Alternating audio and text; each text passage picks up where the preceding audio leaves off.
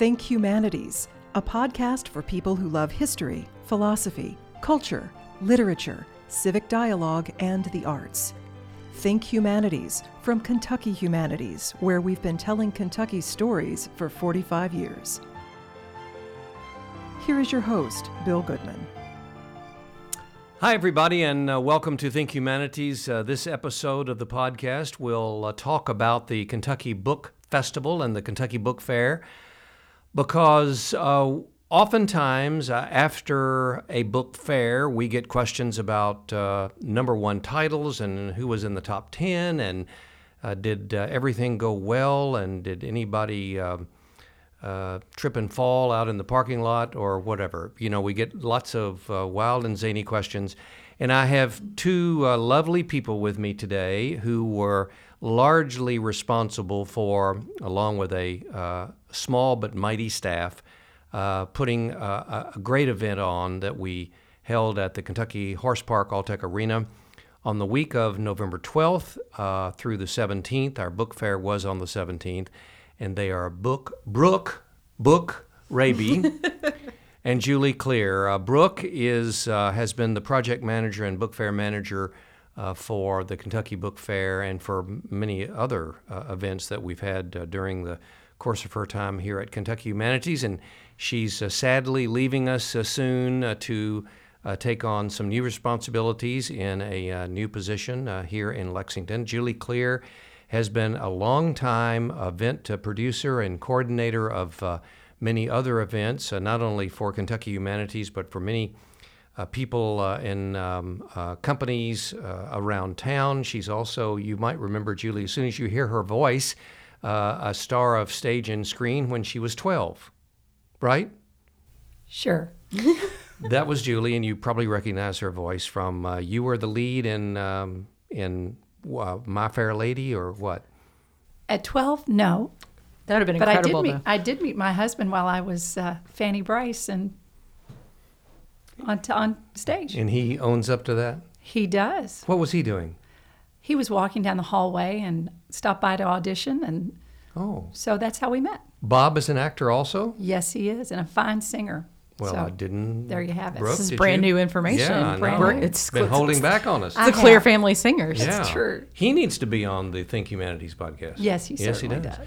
But seriously, uh, now um, we do good questions, uh, and it, it, this is a good uh, catharsis for us too to to once again do a, a post mortem on the Kentucky Book Festival. And I'm just going to set it up, Brooke, uh, this way to say this was the first annual Kentucky Book Festival, but the 37th Kentucky Book Fair. And one of the questions we had uh, from some of the attendees, if not maybe even some of the authors, what's the difference between a fair and a festival? And why did we choose to expand to a festival this year? Oh man, I wish there was a really there's a, a pretty easy answer to that first question, which I think is that uh, lots of times when people ask me what I do, um, I say I manage the Kentucky Book Fair, and they're like, "Oh, is that like a Scholastic Book Fair, or you know the things that you do in schools?" And no, that's not that's not at all the answer. Um, so when we were talking about it earlier this year, and we were talking about changing it from festival to fair, you know, fair always has always talked has always implicated to me that it's a short time event. It's a you know, it's that format where you have all of those authors in one room, and it's not necessarily it doesn't necessarily talk speak to like other activities that you have going on, any panel discussions or anything like that. So festival, to my mind, seemed to really be a, a better reflection of what we were trying to do. And then, of course, when we added the expansion, it's for sure a festival. It's a, multi, mm-hmm. it's a multi-day event. And Julie, you are an expert in, in branding and naming. Um, you help us so much in that area and sort of calling attention to to what we should be and how we should how we should. Uh, and I, I mean this um, very lightly, but but how we should make ourselves or remake ourselves or rebrand ourselves and that sort of thing. And that, that was a big task that you studied a lot. Well, what what were you going to respond to, and, and what in your mind is the difference in a fair and a festival? Well, I think uh, Brooks dead on with the fact that festival, in my mind, and with other companies that I work with, uh, implies a longer term period, if you will, and and music festivals are the number one thing we hear about, I think, within general public's mind. Uh, things that last longer than one day. Uh, but what's critical about the brand of going from a fair to a festival is how do you help the general public and your internal publics too as well your authors your staff your board how do you get everybody on board to understand that this is a much wider scope experience than they've ever had before so first annual is absolutely dead on And so, if we were um, sitting down again uh, in January or February and thinking about the expansion, which I want you to talk about in just a moment, uh, would we do the same thing again uh, this year? Not the expansion, but as far as the, the naming of the fair and the festival. Uh, Julie, what? from a branding perspective, I think we've set the tires to the road and we must continue forward.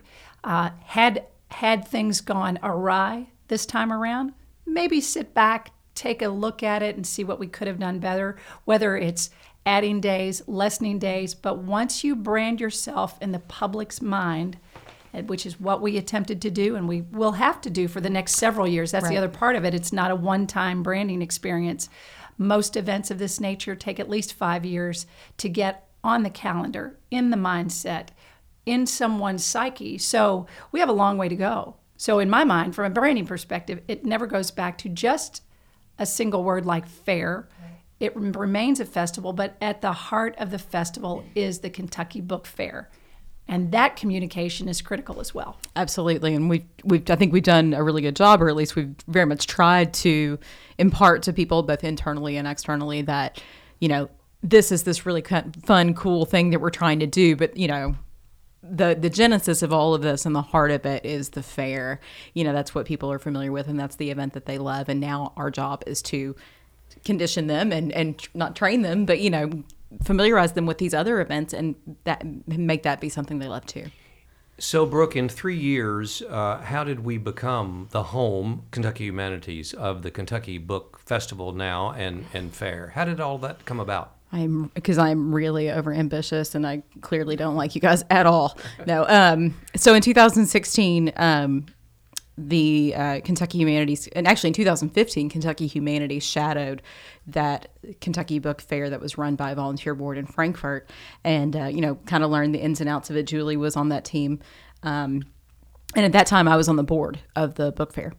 Um, and then, uh, so in early 2016, actually, in late after you know, before the fair, after the fair, Kentucky Humanities had, had been contemplating taking it over, making it a part of the council. Uh, in February of 2016, that happened, and I started here that year, um, and we've had it since then. And of course, so the first year, everything was pretty copacetic. We added some um, some cool features to the event. It was still in Frankfort, still in the same venue it had been in for a long time. And then, um, of course, in 2017, about six months prior to the event, we um, learned that the convention center would be torn down in Frankfort. So we moved it to Lexington. And of course, this year we expanded. I remember that day honestly, uh, like yesterday. Very, very clear in my mind that uh, that I received a call from uh, the Secretary of the Cabinet, Don Parkinson, who announced before it was to be released to the press the very next day that they were going to demolish the convention center, and uh, we ran out into I did into the hallway, didn't I? I Yes, think I did. was right out here Yeah. outside the podcast studio and said, "Oh my gosh, what a challenge this is going to be!" And then we started looking into venues, and I, I think, Julie, people uh, first of all, we need to give um, plenty of credit to the committee who ran it for 34 years. Oh, 100%. Uh, Carl We're West, standing the, on um, the shoulders yeah, of others. absolutely. the editor of the Frankfort Journal for so many many years, uh, Carl West, uh, started the fair, and their their stories of uh, its beginnings, which uh, someday we'll have to have a, a, a board member, uh, a committee member, uh, tell us those stories.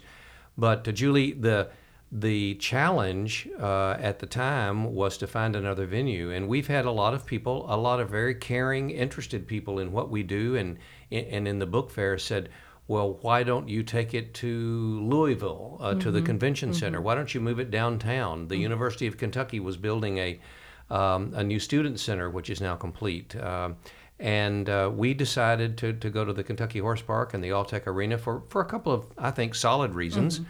What were those, Julie? Well, going back to what you said about the research, you come out of your office, we all are led to know and understand that there will be no building in Frankfort any longer. So we looked in Frankfort, and that's something that I'd, I think it's important to remember. We looked at going to the capital. We looked at We looked at Lawrenceburg. We looked at places, you know, even surrounding towns around mm-hmm. Frankfort. Absolutely. But to your most pointed question, why did we go to the Kentucky Horse Park? Uh, part of it is access. Whenever you have individuals from several, several counties, because when we shadowed the event, we looked at the license plate tags on cars and discovered what counties people were coming from. So it's not just a central Kentucky event, there's a surrounding far greater surrounding county encompassing who actually comes to the event. So we needed accessibility and to be able to get to the horse park right off of the interstate is a it's a coup. You we love downtown Lexington, we love downtown Louisville, we love northern Kentucky, but when you have to go into those downtowns, you are dealing with grids that are run on one-way streets and parking structures and sometimes hard to find. So, accessibility was number 1. Second thing is parking. That's a huge coup for us and i keep using that word because you don't always fall right into gosh and there's parking right there um, with the with Free, the free parking. free parking Yeah. absolutely yeah uh, and that in and of itself those two things right there the third thing at the time was availability we also had Lexington's uh, downtown uh, ballrooms. Uh, we looked everywhere, and we there was just no availability. And again, going back to the brand, when you try to put your dates on a calendar, you want to stay close by. They could have helped us out in October. Mm-hmm. They couldn't help us out in November, mm-hmm. and this event had begun to land itself in the in the November timeframe. Mm-hmm. So those three things availability, accessibility, parking those were top of mind. Uh, and we also received very generously, I think, from the Kentucky Horse Park and their staff the willingness to take a new event that they had never done before and help us to execute it. yes. They were very open to what we needed, what we didn't have, what they had that we could borrow. So I think that was all part of the. You can't say we fell into it. We worked our way into it, but that had everything to do with why we ended up at Alltech Arena. And that, yeah, they jumped right on board. They were super enthusiastic and willing to help on such short notice, and that, that really made a difference. So, when you began to think about uh, a festival with more events, uh, how did you go about uh, putting uh, those thoughts in your mind? And and I- I'm going to remind uh, folks um, because I think there were a lot of people who attended the Kentucky Book Fair who didn't participate in the festival for very good reasons. Um, and we've mentioned a couple of those, but uh, we'll go over some of those events that people might have missed. So, Brooke, uh, when you started to think about expansion, h- how did you go about that? Well, I thought I started thinking about expansion because, um, you know, on a really on my side of the job, which is kind of boring to other people, but I would hear a lot from authors who, you know, like I really like a place to speak. I really like to be able to be heard and to read my work or do this, that, and the other with people. And in the venues that we've been in, you know, there's only so much space and only so much time in the day. So, um, and then on a you know a much more basic level, um, it's it's encouraging to see the number of people that are interested and excited about literary goings on in Lexington. So you know we had the Book Benches project, and I'm I'm constantly going to the, literary events around Lexington, and for the most part, you know they have a they have a good turnout. Um, and I thought there there was really no reason we couldn't do the same thing. And you started thinking about uh, all genres, uh, all groupings of, of uh, authors, um, and, and uh, locations that we wanted to, to be convenient for people. And so you tried to touch uh, YA, young adult. Uh, you tried to touch poetry, prose. Just talk a little bit about the the the difference. Uh, the different offerings that we uh, put together throughout the week from the 12th through the let's say the 16th and we'll talk about the 17th in just a moment although there was sort of 16 and a half before Yeah. we before we get to school days Sure. Um, yeah, I just wanted to, I especially wanted to work with people who were, you know, local to the area. So people, you know, Kentucky authors, folks from Louisville and in Eastern Kentucky, and um, really showcase, especially if they weren't going to be able to be at the fair, which was the case with some people, um, was to showcase some of their work um, in, in a more kind of in depth way. Now with Beck Dorey-Stein, who was our cocktails and conversation author, she was a national author that we was on our radar here in the office and she couldn't do Saturday. So the great thing was I was able to turn around to her publicist and say, "Well, hey, what about Thursday?" or "Hey, what about some other day during the week?" So you know, a lot of the, the the benefit of the expansion was to be able to accommodate you know regional and national authors who couldn't necessarily make it on Saturday or didn't want to or whatever, um, and uh, just to be able again to give them a bigger platform. And I want to add something to that, Brooke, also to expand the target audience. Yes, is there are within this festival there are moments and events for a variety of audiences. We we see a, a an ind- certain individual that comes into the book fair, mm-hmm.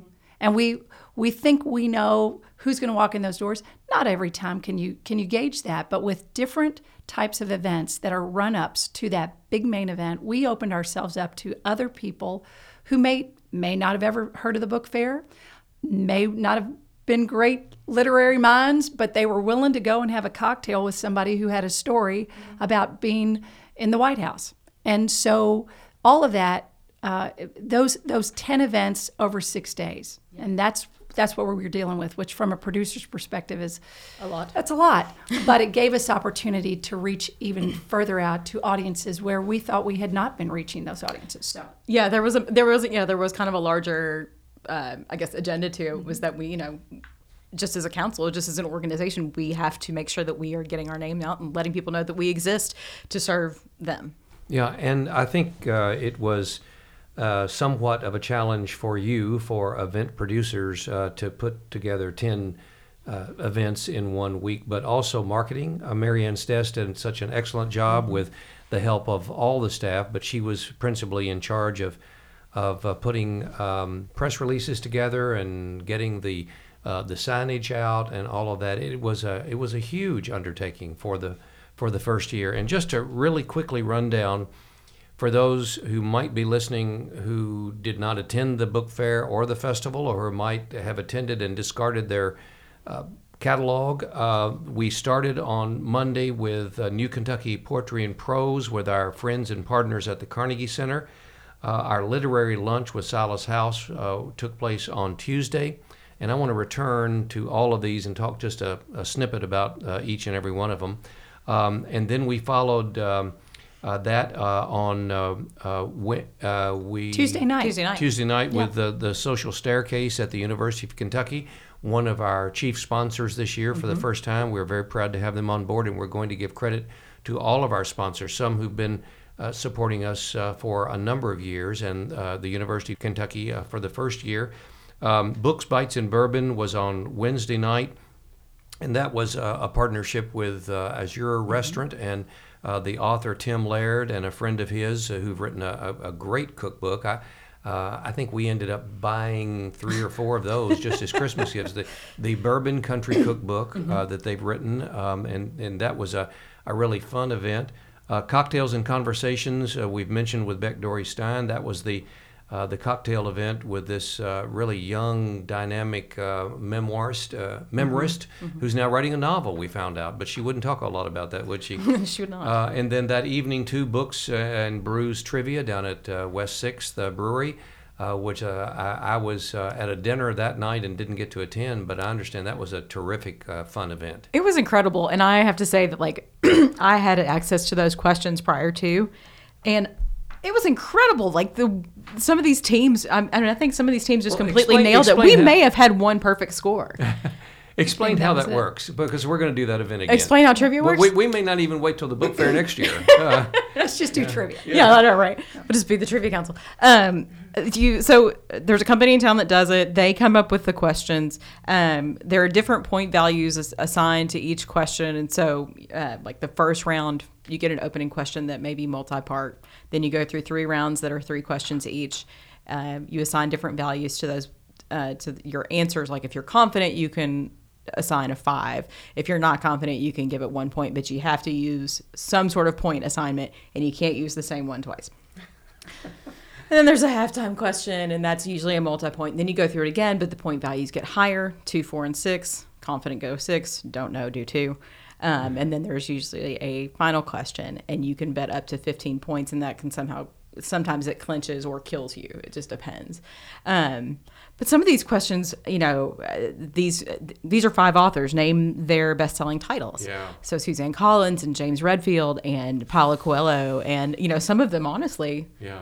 I was like, oh man, I kind of forgot. Yeah. But um, it was it was really And great. The the company, uh, without your help, put together the uh, they the did. They Yeah. did. They're experts at this. Well, that's terrific. Yeah. Well, but and the other part of it is you're sitting at a table, perhaps with your neighbors. We had people put a team together uh, 15 from Ar- teams. and Arcadia Yeah. Drive. Yes. put together their own team, and so you rely on your neighbors to help when you don't know the answer. That's right. And you can you can discuss it, and then one person on the team runs your answer to the trivia Mm-hmm. guy. So you're up and down, and people are people are cheering against each other, and people are cheering for each other, and so it's a it's so lighthearted. And, It is. and we we were sitting with Beck Mm-hmm. Dorey-Stein that night, and all of us who knew the questions couldn't answer, so we put it on her. And she was, the pressure was far too much. She said, "I can't do this." So I'm going to get a pretzel. Never mind. I'm going mind. to get a pretzel, and I'll be back. But Yeah. it was great fun, and West Six did. a West Six was yeah. I was gonna Great say they were a fantastic partner uh, with us too.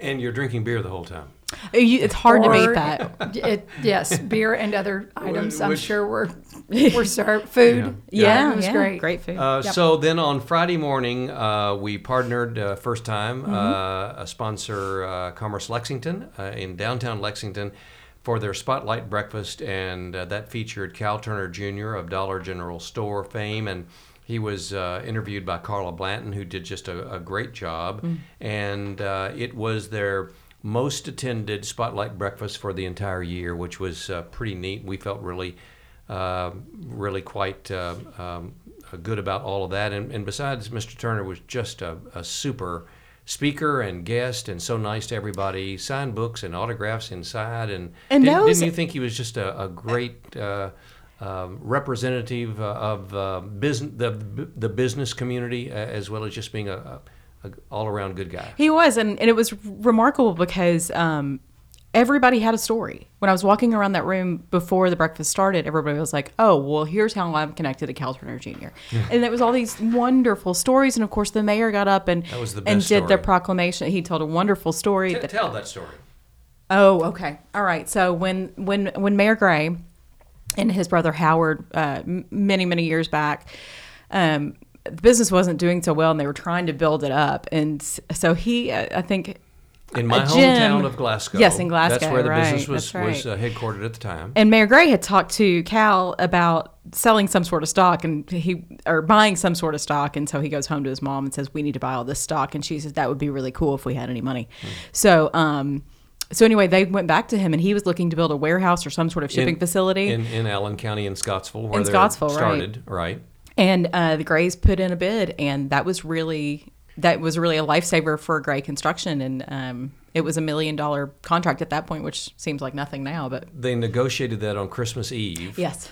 and uh, signed the papers on Christmas Eve. And uh, Jim Gray uh, tells that uh, if it was not for Mr. Turner's uh, building and the Fruit of the Loom Company in Bowling Green, Kentucky, the company could have gone under. under. Uh, they were. Uh, it was uh, at that point that they were not even breaking even. And so the rest they say is sort of history. Uh, And it was wonderful to have that connection that our mayor has that that all these people had that connection and you know it was proclaimed Cal Turner Jr. Day and he gave him a key to the city and yeah. it was pretty cool. He, he's a terrific guy. So, um, a lot of what we do um, is uh, people aren't aware of. Um, a lot of what we do, we want people to be aware of, and and this is, uh, I, think, one of the proudest moments for all of us in the office. And maybe uh, school days was the least publicized, or the, the we we got some credit out in the state where we were, but. Uh, Julian Brooke, why don't you just talk about what we, how we redesigned school days, uh, what it, what it was, what it is, and and proudly uh, how successful it was. Well, I'd start by saying that school days never went away. The the location of where school days happened changed. So while the the general idea was, oh, why did why did school days go away? Why weren't the kids at the arena? Well, in fact, we were reaching more children through outreach and authors in the school setting itself. And a lot of times with events like this, you test and you try and you figure out what's going to work best. And we felt this year with the authors that had committed to us to go out into the schools, uh, and they were great authors who had a wide variety of experience with school children already on an elementary and middle school level. That was to our advantage. But the sheer numbers of children that we reached and were able to give books to, and Brooke, I'm going to let you talk about the, the sponsor behind that mm-hmm. because you don't you don't get to do things and give nice gifts to kids who may never ever go to a book festival or have one at their school without the support of sponsors like the sponsor mm-hmm. we had for sc- school days. So it never went away. It just changed how how the children were being reached.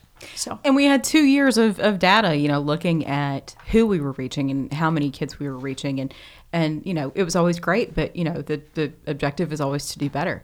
So and when you uh, look at like reading studies and literacy studies, especially about Kentucky, there are plenty, plenty of kids who live in um, cities or towns that don't have robust public library systems, or they're so rural it's difficult for them or their parents to get to the library, or they, you know, or of course, you know, bookstores are pretty scarce anyway. But um, so that was the other idea behind behind school days, and one of the other things that we talked about was wouldn't it be cool if every kid that came that participated in the Kentucky Book Festival got a book?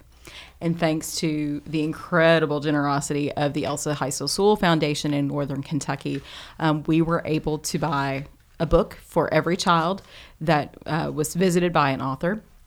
We were able to buy a classroom set for every school that uh, applied to be part of the program but uh, was not able to. Um, and that was we reached about 1260 kids. We purchased about 1950 books.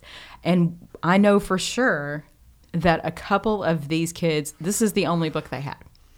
We have authors that have said you know I, that kid said that's the only book I have, and I mean, gosh, that's such a great feeling. Well, I think it needs to be said too that when we uh, brought kids into the Alltech Arena last year, a lot of them came in with mom or dad's credit card. Mm-hmm. Some came with cash. Some came with nothing. nothing. Mm-hmm. Mm-hmm. They got back on the bus, and Sally had a book, but Joe did not. Mm-hmm. And uh, we didn't want that. Yeah. Uh, and and I don't think, and, and let's harken back to the uh, Frankfort Committee, the, the book fair committee, mm-hmm. uh, and some of the original members said that they always wanted to try to, to put a book in everyone's in every child's hand, and yep. that and that's what we did. Nineteen hundred and fifty. Yep. That's an incredible number, um, and we're so proud. How did you choose? Such terrific authors to go to those schools. I mean, I, I was I, I, met some of them for the first time uh, during this week and during uh, the authors reception on Friday night, and then the next day too. They were so enthusiastic. How did you happen to choose the absolute best and right one? Seriously. We, we, uh, well, I've, I'd had ex- experience um, with those authors through, you know, my past life as a bookseller. And then also we had, again, data and experience with them for the past two years with the Kentucky Book Fair. Um, and also, you know, some of them lived in Tennessee, which makes it easier for them to reach low, southern parts of yeah, the we, state. We were in Fulton, Kentucky. Right. Yeah. Which, if you live in Lexington, that's a. If you live in Northern Kentucky, that's a five. That's a, a seven-hour drive or something. Yeah, yeah. If you live in Nashville, it's really not that mm-hmm. bad. Mm-hmm. So. so I chose them based on number first and foremost their ability to hold to to talk to students and hold them, you know, make them excited about reading books and their personal commitment. I knew their personal commitment to reaching these kids. Um, and then geography was second and and that kind of thing. So, and I think they really the authors really understood that there is an underserved across all parts of Kentucky. There are kids, as we mentioned before, who don't have Scholastic coming in, right. who don't have a library, and that for the, for an author that makes something special happen. Yeah. You really know you're there. Those kids are wanting to see you and wanting to interact with you, and and and that's that's huge. And one of the things authors said a lot um, I, you know, asked for a lot of quotes for press releases for each of these visits, and they said, I never had a school visit when I was a kid. Mm. And I never thought about being a writer until I was way past school age. That never even came into my mind. You know, if maybe if I had had Mm-hmm. Yeah. a school visit, Yeah. I wouldn't have waited so long. Well, it's delightful. We were uh, fortunate to get um, some great video from our uh, partner uh, at Kentucky Humanities, Michael Breeding and Michael Breeding Productions. Uh, we'll have that up on our website soon, and as well as a lot of still pictures. Every report. Let's be honest. We got some pro and con on all the events and everything that we did. I mean, that's just natural. You, you can't please 100% of the people 100% of the time. Um, and it's fine. And most of, I think, the comments that they gave us uh, in surveys and that sort of thing were, were constructive criticism. They're, they're trying to help us, uh, they're suggesting things. I didn't hear one negative. Did you about school days? I only heard very positive. I'm trying to think. I didn't. I can name I some can't other. recall. I can't Yeah. either. And I Just- mean, even yeah, th- before the book fair, the the authors that participated were like, "This was one of the best things." sometimes aren't they authors are uh, can be a little withdrawn a little sometimes introverted they uh, spend all day uh, and sometimes all night by themselves writing and, and editing and and uh, they don't they love to some of them to be with the public these authors were all so enthusiastic about the kids and they um, they signing these books and things I just just it's just very heartwarming It is. The other thing I'd like to mention as a segue, Bill, is the master class aspect of kids and their their participation. Um, when we talk about every kid um, getting that, you know, a book, um, I think that's huge. And once again, with the kindness of a sponsor, uh, we had an opportunity to do that for high schoolers uh, on a on a topic. Now they did come to the uh, Alltech Arena, and uh, weather unfortunately kept some away. Uh, we always run into some kind of a, a little bit of a glitch when it comes to um, the master class in high schoolers because those kids don't always get permission slips signed and you know buses come and perhaps they're not all the all the way full but those kids who did come to the master class uh, which was uh, the first presentation was Dr. Jonathan Cullick. Uh, he was phenomenal. He's a teacher and professor at Northern Kentucky University, so he knew how to communicate with those kids. And when they got up to ask Q and A questions, they were they were right there with him. They were on point with him. And then it was followed by um, Dr. Keen Babbage and our superstar from UK, Juwan Page, who everybody loves, and uh, he, he's they were terrific talking about getting prepared for the college experience. And every kid in that room, whether they were sophomores, juniors, or seniors, was looking ahead and getting information. But but again, the reason I mention that is because we've talked a lot about elementary and middle school, but there is a high school component to it uh, that also goes back to all of the different audiences that a festival, that a fair, that this whole week can can reach out to. So, but but more about the master class. I know you want to you want to mention. Well, and I think to, to your point, being who we are and having the mission that we have, school days and, and masterclass really speak so truly to what it is that we're trying to do and the mission that we're trying to live every day. So it's the best thing. It's just the best thing. Those two programs. Um, so the Kentucky Colonels actually gave us a really uh, a really generous grant to purchase copies of Dr. Jonathan Cullick's um, All the King's Men uh, by Robert. Wait, Robert Penn Warren's. I do this all the time. Robert Penn Warren's All the King's Men: A Reader's Companion um, from the University Press of Kentucky, a book that um, we have all been intimately familiar with through our Kentucky Reads program. We were excited to pass on to um, to students um, as a, a continuance of their masterclass with him on rhetoric and persuasive speech. Um, and and you know every kid got to go through and get it signed and that's a that's a neat experience. I mean, for high schoolers, that's a neat experience too. It's not just elementary and middle school kids. So we've had a literary lunch uh, in the past, but we have not had one like we had this year, uh, which we uh, tagged the thanks the to many Julie, sides of Silas. the many sides of Silas uh, house, and uh, just briefly um, tell us about that and and what a marvelous experience that was for every single person uh, at Lex Arts and their uh, their room that they. Uh, uh, we were in for the literary lunch. Well, if I'm not mistaken, most oftentimes a literary lunch is an hour long. There's a reading by an author, and you have the opportunity to either purchase or have a book autographed by that author. So it's a very short term experience. Um, with Silas in particular, um, he the many sides of Silas literally came because he is an executive producer of a movie, he is a musician, and he is an author. And all of the stars just happened to line up for this particular event because he knew the other musicians to bring in. He developed the program. I wish I could take full credit for the program that he uh, and Jason and Tiffany put together uh, to make it something that no one expected. No. I sat in the back of the room with the tech. Um, the great guys from AVT who go on all of these projects with us, and we were blown away by the fact that it was seamless. Now, it takes a lot to get to seamless. Even though Silas would say, Oh, we just rehearsed it last night, I would have imagined that they had done that program 12 to 15 times. Yeah. It was spot on. Everybody in the room, I think, was just astounded by what they heard and they saw and what they didn't know about Silas because he's a very prominent figure.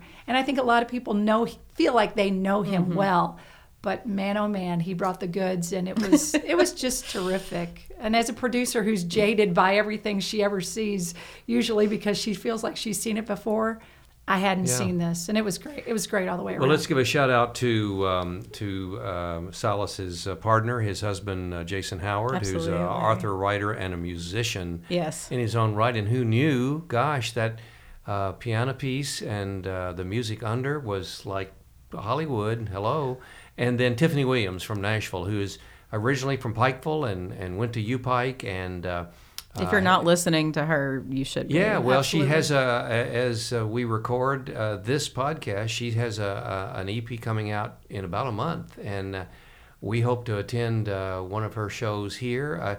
Uh, she's working in politics in Tennessee, if you can believe that, but she's also trying to to make it in, not country music, but just music in yeah. Music City, USA. She's uh, more of a folk Americana folk, uh, yeah, yeah, kind of yeah. thing. So, uh, and she's a dialect coach. And uh, is, yes, for movies, which is really interesting to me. Maybe and just the sweetest, nicest uh, young woman uh, ever that we met, and was so cooperative. Gosh, I just. Um, hate that uh, a zillion people weren't there. Uh, well, I will say this though, and this is maybe a pitch for next year or whatever comes in the future for this literary luncheon, whatever it becomes. The setting at Arts Place was intimate. You felt like you were so special to be in that room. Now, I've done large scale events where you feel like I'm 10 miles back from the stage and I maybe I can't hear so well or what did they say? The sound in the room was great.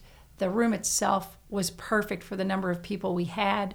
Uh, would we have liked to have had a few more people? Sure. But I can tell you what, for those who were present, if they're not spreading the word, I would be shocked because they truly got to see something that no one expected. So, uh, yeah, kudos to everybody who had an input into how that event was going to and to our sponsors for that event, oh, yes. Berea College, of course, um, who've always uh, they've been wonderful to us, and they've been a sponsor for the past two years. And then a new sponsor this year was Central Bank.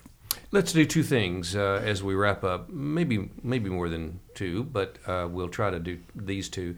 Let, us talk about our sponsors just a minute and uh, and how incredibly uh, resourceful they were to us and, and how helpful they were to us. We, we couldn't have done these things. Uh, we couldn't have done the expansion. And let's talk about our volunteers. Okay. Uh, that worked with us throughout the week, but also uh, on uh, the 17th, November 17th, Kentucky Book Fair. Well, Brooke, why don't you just, and you know, I don't know of any other way without leaving somebody out, and we'll probably leave somebody out. Just, just read a read, read a list of, of yeah. all the, the supporters we had. Sure. Um, Lindsey Wilson College and Spalding University now for the Spalding University for the second year and Lindsey Wilson for the third. Thank you guys. Um, Elsa Heisel Sule, which I mentioned earlier. Uh, Face It and Kosair Charities, uh, a great partner of ours. The University of Kentucky, Eastern Kentucky University, second year sponsors. Berea College, second year sponsors. Central Bank, Hilliard Lyons, Lexington Fayette Urban County, second year sponsors. Merrill Lynch, Transylvania University, University of Pikeville, second year sponsors. Alice Lloyd College, second year sponsors. Commerce Lexington, Frost Brown Todd, KCTCS, second year sponsors, Rory Harris, second year sponsor, Visit Lex, second year sponsor, Morehead State University, second year sponsor, and the Kentucky Colonels. We also have great community partners and in kind donors like Joseph Beth Booksellers, our official bookseller partner. They're incredible. Please go shop. Um, WKYT, our media partner, who did a great job working with us in the middle of a low inventory, completely politicized um, uh, media time, you know, just doing everything they could for us. Kentucky Monthly always does a great job of helping us get the word out around the state. The University Press of Kentucky, so much we couldn't do without them. Bryant's Rental, Commerce Lexington, again, uh, with some advertising in kind there. Azur, the Carnegie Center, Wildcat Moving, who's our logistics sponsor, um, and West Six Brewing, the Main on Main. I think that's everybody. Well, and if like we I missed said, um, anybody, Please, Yeah. we're sorry Yeah. and thank sorry, but w- we love you and we want you back. yeah, we sure do. And and again, um, just comment about uh, our volunteers. Um, and we had so many great volunteers, and and uh, also a shout out this year to two new volunteer groups. Uh, one, uh, the Fayette County Sheriff's Department uh, sent some men over uh, on Saturday afternoon to help us with break uh, uh, down. And then uh, also the Hope Center sent uh, how many, uh, Brooke? I think it was like 20. 20, 20 uh, guys that came over and- and did all that work. It was just super. We couldn't have done that, or we could have done it, but It would have taken a lot Julie longer. wouldn't have gotten home till the next day. And Sure.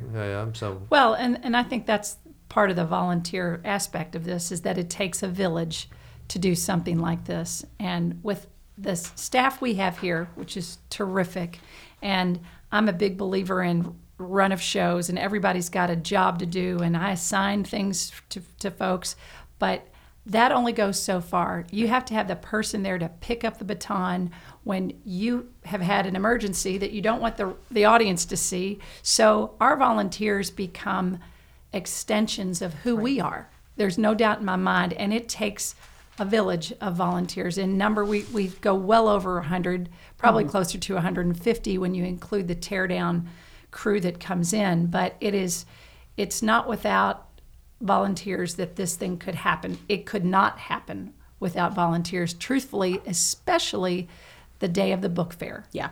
Because we're dealing with numbers of people who are coming in and out of a facility and need everything from a hello, how are you? We're glad you're here to can I help you find the restroom? Mm-hmm. And it runs the gamut, and all of our volunteers come through just glowingly every every time we do this. And that also goes back, if I may say, to the folks in Frankfort who started this oh so many years ago, who laid the foundation for come and be a part of something that's really special. Mm-hmm.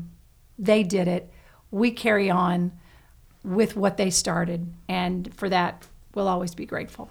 And yeah, some of the people that have been volunteering since the book fair started, you know, for or for the early years, still come and volunteer. They love it that much. And I mm-hmm. want to also say that you know, Julie hit it right on the head when she said that we especially need them on the 17th, but do not get it mixed up. Volunteer involvement in the Kentucky Book Festival starts in like May uh, with our author selection committee. Those folks stick around, and a lot of them come back and volunteer on the day. And of course, we had lots of extra volunteers with the expansion. People driving all around the state for these school days events, including you know friends of yours, Bill, and and um, and we couldn't have done it without them either. and they loved every minute of it. They really did.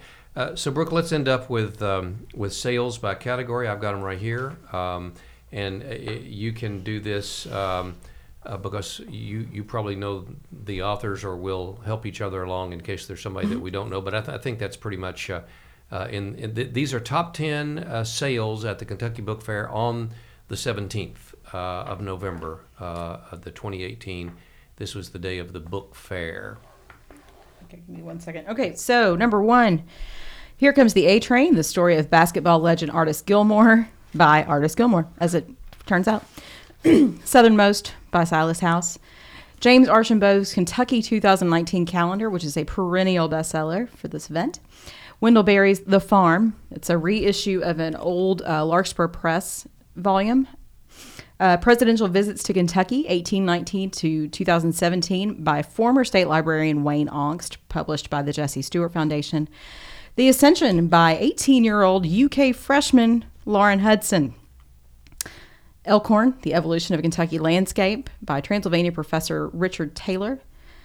heirs of the founders, the epic rivalry of Henry Clay, John Calhoun, and Daniel Webster, the second generation of American giants, by noted historian. And seriously, this guy is so smart. What is going on? H.W. Brands. Hmm. Let me see. One, two, three, four, five, six, seven, eight. Kentucky's Joseph C.S. Blackburn, soldier, statesman, and a friend of all by Elizabeth Rouse Fielder, who is his great great granddaughter, I think. He was a senator in the 1800s in Kentucky. Um, and then finally at number 10, Henry Clay, the man who would be president by his uh, state historian, Dr. James C. Klotter. So those are just the uh, the top 10. There's uh, were 180 authors there, and uh, really, if you go through Brooke, uh, the first uh, what on that front front page, 50 or 60 or so, and I've been told this by authors too. If you sell uh, 30 or 35 books. It's a good day for an author yeah. uh, these days uh, in, in this climate and, and, and uh, the way people buy books. And uh, it, it would be foolish to try to name names and, and thank everybody. We had such cooperation from uh, so many authors who, who stayed behind and um, signed books all day long. we had a wonderful stage presentation at 12 noon uh, on Saturday, November 17th, with uh, Wendell Berry, Dr. Morris Grubbs, and we were so honored to have uh, Jon Parrish Peede, the chair of the National Endowment for the Humanities, as our special guest in conversation with Wendell Berry, and that was uh, a great event, probably the most attended event in the mm-hmm. main uh, stage area. Uh, but we had great breakout rooms plus other events in the main stage. It just um, and and honestly, if people out listening to us have uh, thoughts, um, suggestions, uh, criticisms, uh, please send them uh, to us uh, here at Kentucky Humanities.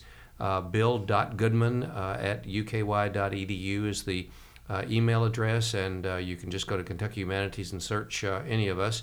And once again, I will say, um, sadly, Brooke, you did a, such a wonderful job, and we're also proud of you and and what you're going to be doing in the future. And uh, I think you've already signed up to volunteer next year. Have you? Oh, 100%. 100%. You heard that? We got that on. I'll be there to the bitter record. end. Julie, um, we start working on 2019 last week, right? Last week. Yeah. We sure so, did, right before Thanksgiving. so we're excited about this and hope that uh, all of you will uh, be involved with us in some way uh, at the Kentucky Book Festival in 2019.